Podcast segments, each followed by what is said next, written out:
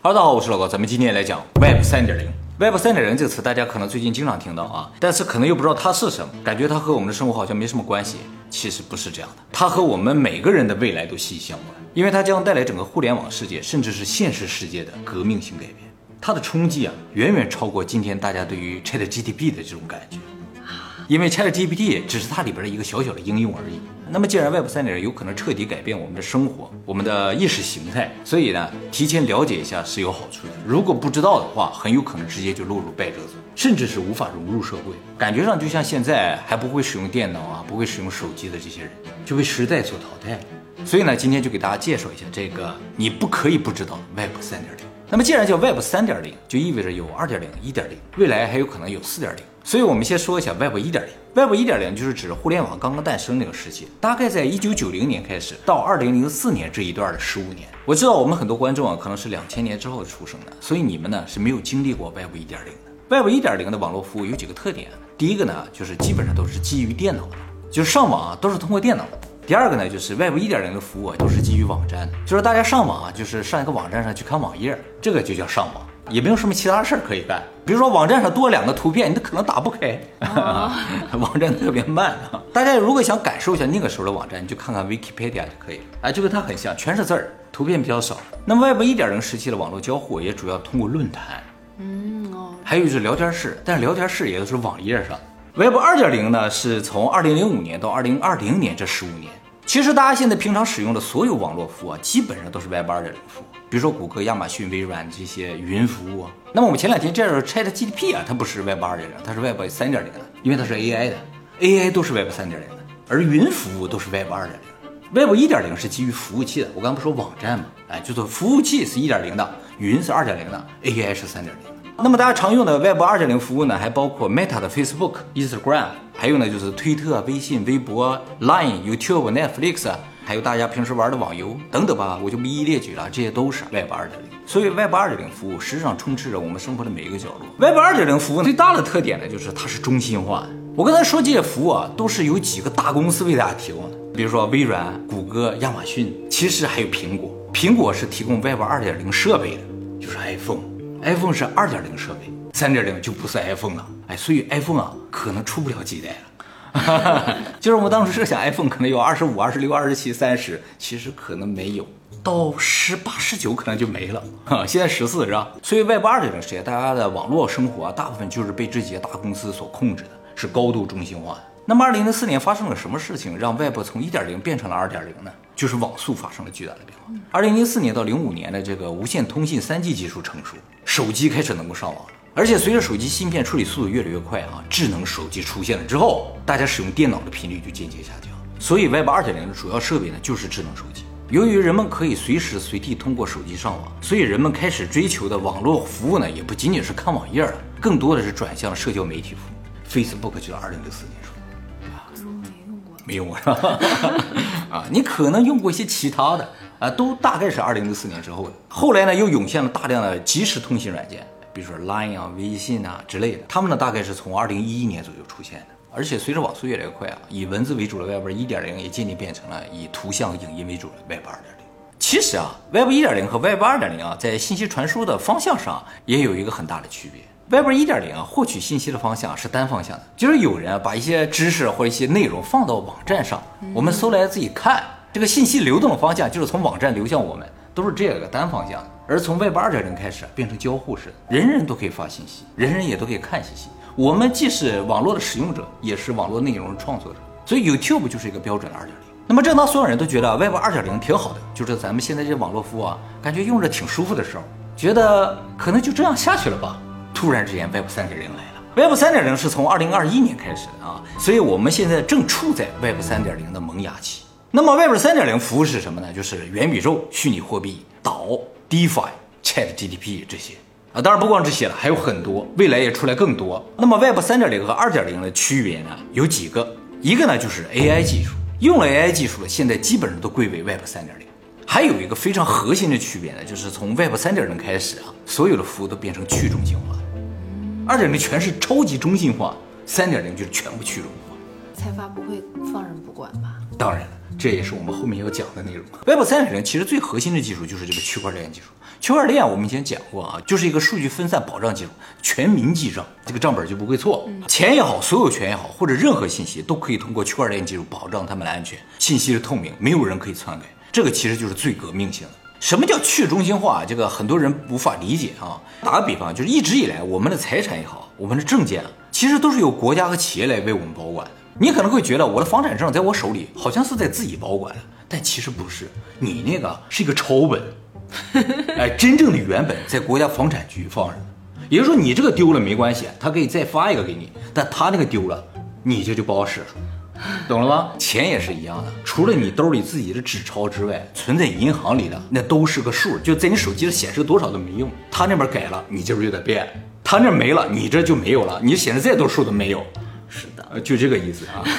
我我刚才说银行里边钱没了，什么情况下那个钱可能没了？就银行倒闭。我想大部分人啊都没有经历过银行倒闭，但其实啊银行倒闭经常发生，前两天硅谷银行刚刚倒闭啊。关于这个事情，以后我们专门做影评给大家讲解。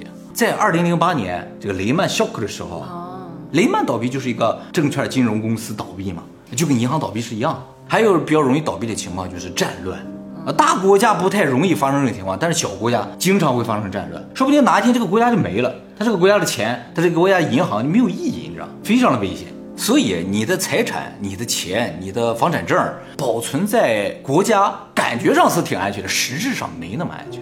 都花了最安全啊？那那倒不是，这个安全不安全，表面上感觉只是说啊少了钱，这个钱没了之类，它会影响大家一生的。你一辈子挣的钱一下就没了，那个时候你沮丧、无奈都没用了。而去中心化技术就是为了解决这个问题，你的所有财产都以数字的形式保存在网络上。永远不会消失，也没有人可以篡改它，除非你把密码给别人，或者你的密码被别人偷走。这个区块链的保障力度比任何国家和组织都要强大，而且因为有了区块链技术，我们才第一次能够在互联网上进行一对一的价值交换。在 Web 二这个时代，我们通过社交媒体只能交换信息，不能交换价值。就是我想给你打钱了，我打不了，怎么办呢？我就得用银行的软件，或者用一个第三方金融软件，通过它给你打钱。所以银行其实，在 Web 二点零服务当中，相当于一个中介，去中心啊，也包括去中介。Web 三点零技术呢，就把这个中介去掉了，咱们俩直接就可以打钱了。这样的话，手续费更低，没有这个人帮你干活，手续费更低，速度更快，更安全。那中介业怎么办呀？哎，他们理论上在 Web 三点零时代就是不需要的。所有都是直接沟通。按理来说，咱们俩沟通，就咱们俩都坐在这儿就沟通就好了呗，我给你钱就完了呗。按理来说是这样，但是明明我们坐在一起，偏偏要通过银行打一下钱，这不很奇怪吗？直接买家和卖家会有很多纠纷，没有第三方担保。对，他不交给你房租，你怎么办？对，这就是为什么 Web 二零时代不能直接交换价值的原因，非常的危险。而 Web 三点零技术就保障了这个安全。那他不给我房租，我怎么办？他不可能不给你房租。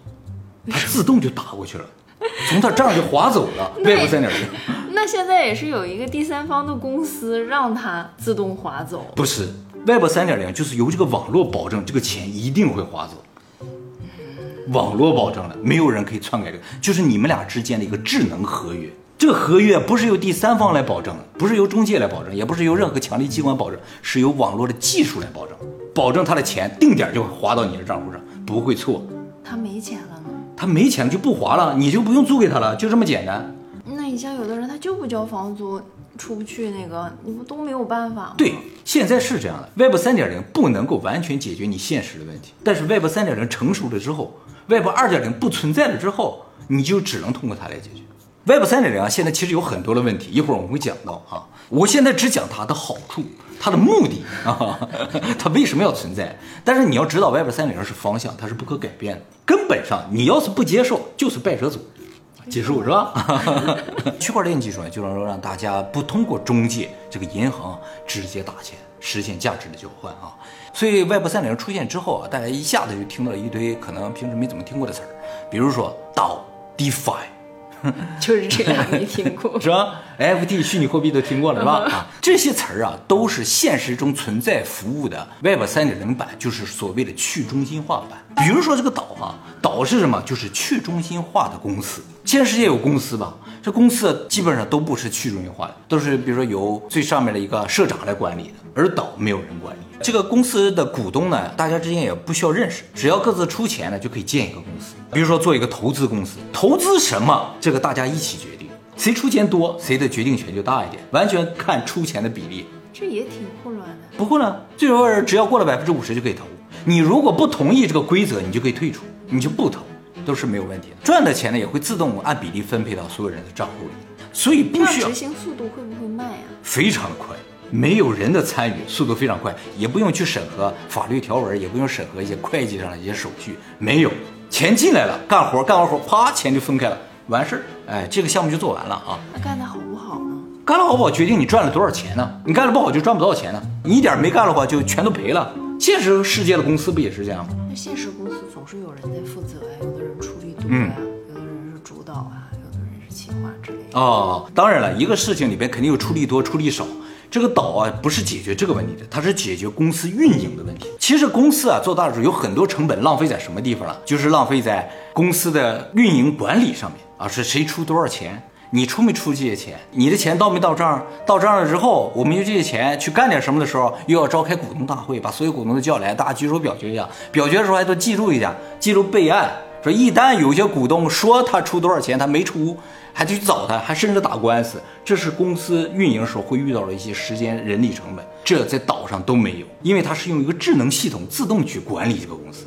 管理公司无非就两件事：管理人和管理钱，这都由系统来完成，用 AI 来完成。就该谁干活就谁干活，你没干完的话，你就拿不着钱，你就走人，就这个意思。你干完了，大家都干完了，活干完了，挣到了钱，大家就一起分。而且有这个系统的自动管理之后呢，你也不用担心有人去挪用公款呢，有人这个账算不明白啊，是吧？有人出尔反尔啊，是吧？他既然点了同意，那这个钱就划走了，肯定不带变的啊。不走法律程序，不走会计程序的话，这公司建立速度也快，公司运营的成本也会低啊。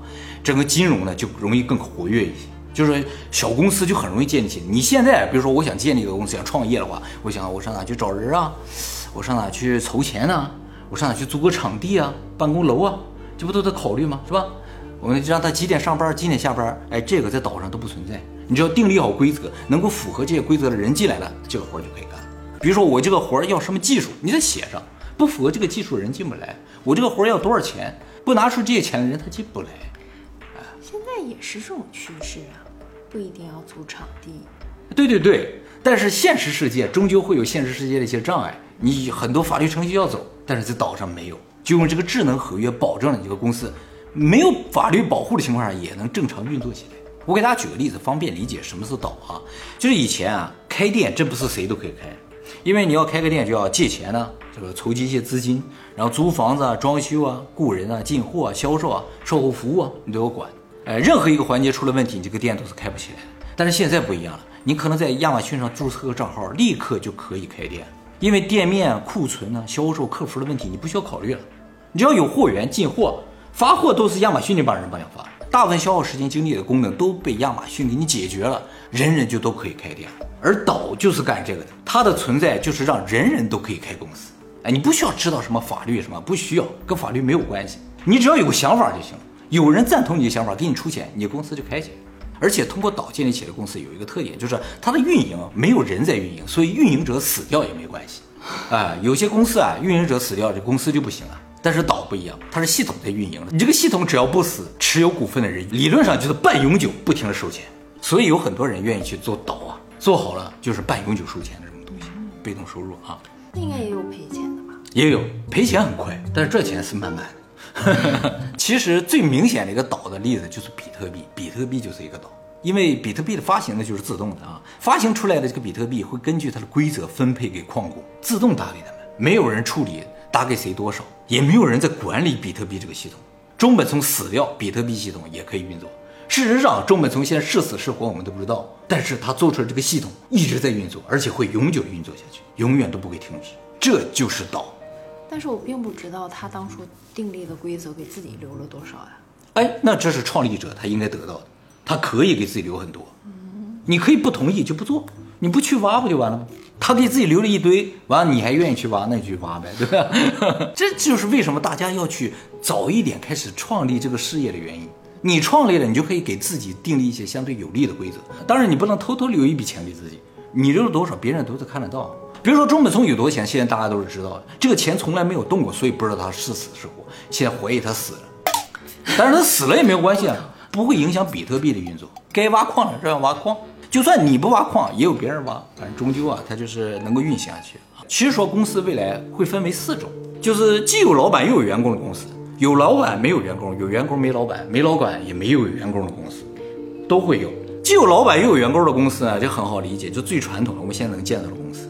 那么有老板没有员工是什么样的公司呢？就是自动化公司，就是这个公司的大部分工作都是由机器人或者是电脑完成，只有一个老板。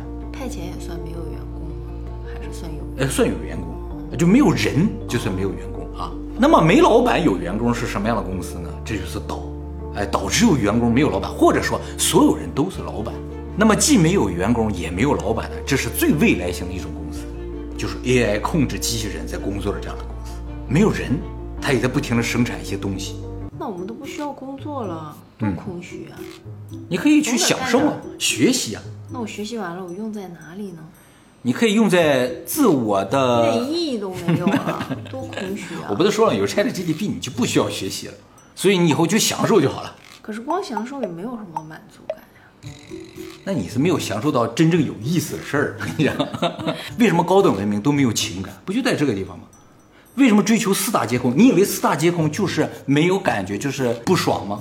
那是享受的最高境界，懂吗？四大皆空，没有情感，就是最快乐的时候。懂了吗？我要飘起来了啊！不是说你没有工作了，AI 干活你也该干活干活，只是你没有老板，你有你要做的工作，他有他要做的工作。你现在就没有老板，但是你变得更忙，每天的时间都不够，有没有这个感觉？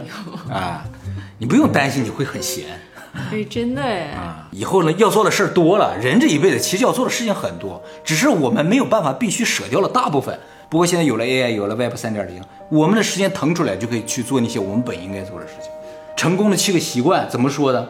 人在各个方面都要成功才行，对不对？不光在工作上、生活上、兴趣爱好上、人际关系上，什么地方都要成功，这都是你需要做的事情。AI 只能帮你完成一部分，你自己享受、你自己体会的东西还得你自己完成。你担心的太多了。好，我们接着说，DeFi 呢，就是去中心化的金融系统，没有人管理的银行，没有人管理证券交易系统。其实它现在主要是解决就是在网上借钱的问题。啊，以前借钱，不说以前吧，现在大部分借钱还是到银行去借钱，是吧？要有各种审核，银行还可能不借给你。但是在网上的话，你就可以通过这个 DeFi 系统借到钱。那么虚拟货币呢，就是去中心化的这个钱的发行系统；NFT 呢，就是去中心化的所有权认证系统。很完善吗。对，这所有的都是去中心化。可能有些人觉得 NFT 就是图片啊，其实不是，它跟图片本质上没有任何关系，它就是一个所有权认证系统，只是现在啊大部分用在图片上，以后呢会有更多的利用。那我再给大家举个例子来理解一下 Web 三点零的服务是什么样的啊？就用一个比较身边里的例子，大家现在正在看的 YouTube，YouTube 现在是 Web 二点零的哈，所以大家在 YouTube 上发的视频都要通过 YouTube 的审核系统，审核不通过的话就不能发。就算是通过的话，后来发现有问题也都会被删掉啊，这个不由你决定，由 YouTube 决定。而且你发的留言如果有问题的话，他一说删就删了。原因只有一个，就是你现在用这个视频平台是人家 YouTube 的，所以人家说了算，中心化的。经常有观众留言让我们看这个链接，其实我们什么都看不到。对，YouTube 是不能发链接的，因为观众往上发链接，说你看这个链接 在哪呀？而 Web 三点零时代的 YouTube 就没有人管理了。那就可以发链接了。其实呢，有可能不能，为什么？就是它虽然没有人管理，但是在建立的一开始啊是会设立规则的，啊，不是什么东西都可以往上发的，你只要符合规则的东西就可以发上去，不会有哦对，不会有人因为就是他的个人情感或者是他们的临时的规则的改变，去把你本来好好的东西删掉，或者决定你这个东西的生死。最终，三点零的 YouTube 决定你这个内容能不能存活在网络上的根本是规则。那么，由于区块链技术的出现呢，让很多原先只有在现实世界中才能存在的东西呢，可以在虚拟世界存在了。就比如说像银行、公司这些东西啊，所以呢，元宇宙实质上和大家以前玩过的这种虚拟现实游戏是不一样的。虚拟现实游戏本质上只是一个第一人称角色扮演的这么一个游戏而已。你在游戏里呢会有另一个身份，而这个身份和你现实世界的身份没有任何的关系。而元宇宙里边那个人就是你自己，他不是一个角色。元宇宙只是把你现实世界给你元宇宙虚拟化了。但是现在像什么比特币啊，它有很多比特币，可是它不一定有很多的真实的钱。其实啊，现在虚拟货币和现实法币之间互不相容啊，是人为造成的。真正的 Web 三点零技术是包括二点零技术的，也就是说，它会渐渐吞噬二点零，让二点零消失，取代二点零。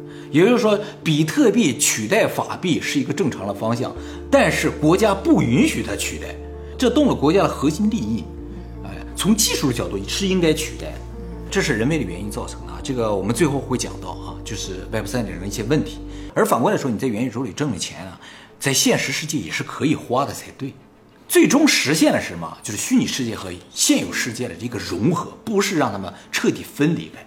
所以我们在元宇宙里实际上不是在玩，而是生活、学习和工作。虽然你也可以玩，而且现在主要的厂商也都给你展示了玩的部分，但它的本质是生活。这个呢才是真正的元宇宙啊，绝非一个更漂亮、沉浸感更高的这么一个虚拟游戏，它是真实世界的一个虚拟版。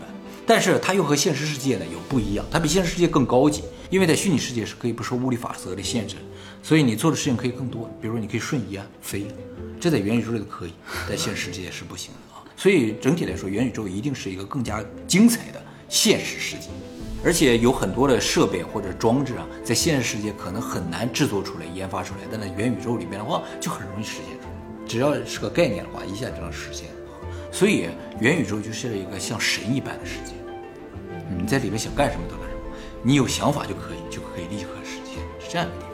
啊，对了，我们再说一下啊，这个 Web 一点零主要使用是电脑嘛，我刚才说了，Web 二点零使用的是智能手机，那么 Web 三点零使用的是什么呢？我刚才也多少提到了一点，因为和元宇宙有关，就是 VR 设备啊，也包括 AR 设备，因为我们可能要经历一段很长的，就是虚拟和现实融合的这么一个阶段，在这个阶段，AR 设备就要比 VR 设备更实用一些，而 VR 技术就是完全虚拟了，现实抛弃了，不要了啊，所以说今年苹果才要发布它的 VR 设备嘛，因为苹果已经知道它的 iPhone 卖不了多久了。那么我以前影片也讲过了，VR 产品呢，现在还处于萌芽阶段啊。它现在是不能够取代手机的，但是取代手机的趋势是不会改变的。就像 Web 一点零时期的大哥大啊，又大又沉，但很快呢，它会变小，变得让人爱不释手。VR 设备也是一样，现在又大又沉的啊，但是很快它可能就会让你永远都不想摘下来，天天都想戴着。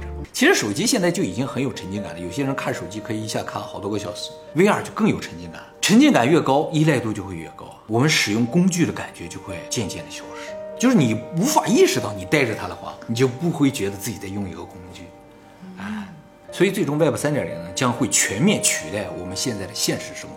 好，我们接下来说一下 Web 三点零的问题啊。Web 三点零一个很大的问题就是无人可以监管，它安全就是因为没有人可以控制它，但也正因为如此呢，就意味着它无人可以监管。出了问题呢，也没有任何解决的办法，包括法律手段也解决不了。而且呢，区块链技术虽然是非常安全的，但理论上它并不是百分之百安全。只要有人参与呢，就会有不安全的可能性。现在大部分这种比特币被盗或者是虚拟货币被盗，都是交易所内部人员作案。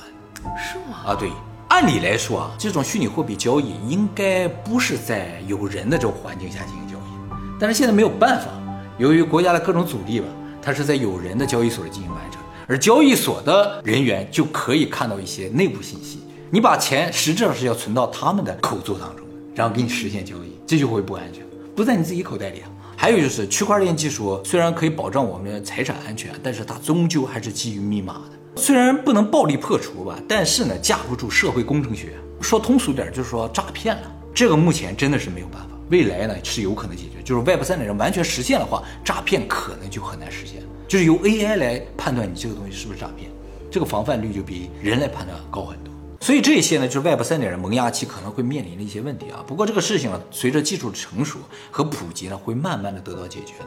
但是有一个问题很难解决，就是 Web 三点零的服务呢，都是在取代现实世界的一些基础服务，所以难免和一些大公司、大财阀甚至国家产生矛盾。最明显的例子就是比特币嘛，是吧？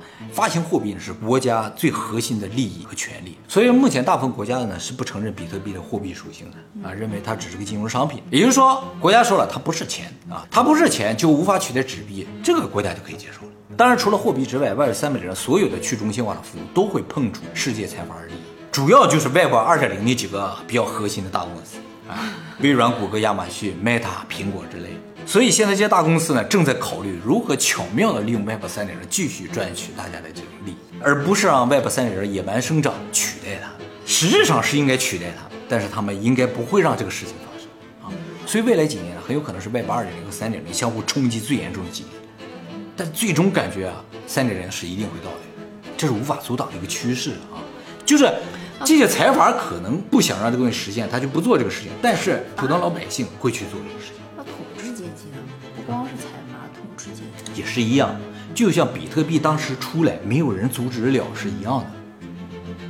这种技术的革新，没有人阻止，但是出现了，国家就开始想办法，怎么样用法律去限制它，不能让它野蛮生长。好，从上面介绍的内容啊，大家大概可以感觉出来了，是吧？Web 二点零的东西啊，都是为我们生活服务的，而 Web 三点零呢，是在取代我们生活的东西，它是生活的主轴。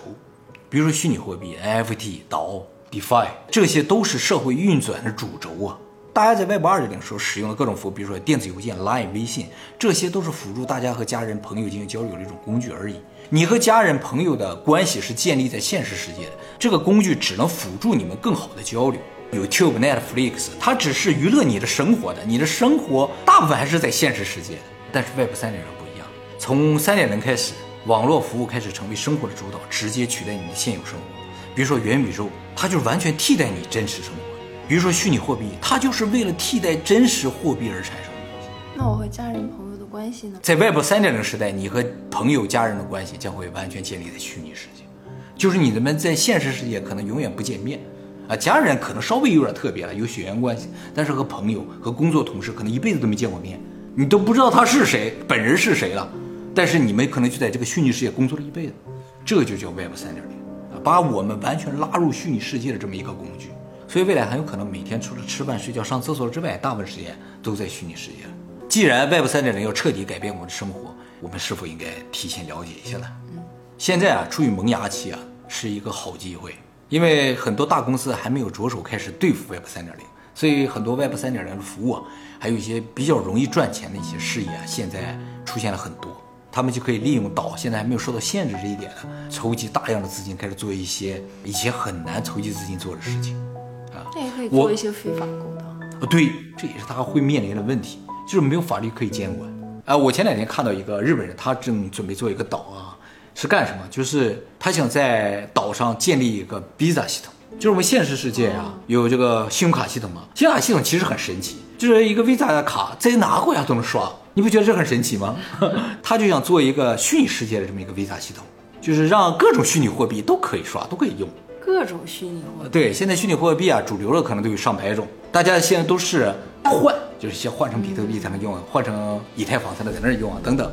他说做这个系统就不用这样了。他做的这个岛啊，就有一些大财阀出资了，所以整个的这估值啊达到五千亿。他是创始人，因为他出的钱比较少，他只分到千分之一的股份。出了多少钱？我也想出点儿。那已经来不及了，大财阀现在进来已经开始了啊，已经开始了，钱一下子就进去了。虽然他是创始人，但是他也没有办法，资金量不够呢。他只出了一个想法。对，但是他说啊，由于这大财阀加入啊，现在虽然是五千亿，上兆的可能性都是有的，所以他是千分之一啊，也不得了啊，啊，以后可能会赚大钱的。而且他说这个钱赚到死，我以后啥都不用干，剩下就收钱就行了，剩下的大财阀他们解决就行了。所以大家如果有什么好的想法的话，真有可能会引来这种巨大的投资，这也是很多人可以一夜暴富的机会。这不是赌博，这是靠 idea。一夜暴富不是要四大皆空才是享受啊！我这个境界更高一些，Web 四点零，可能到五点零才是实现。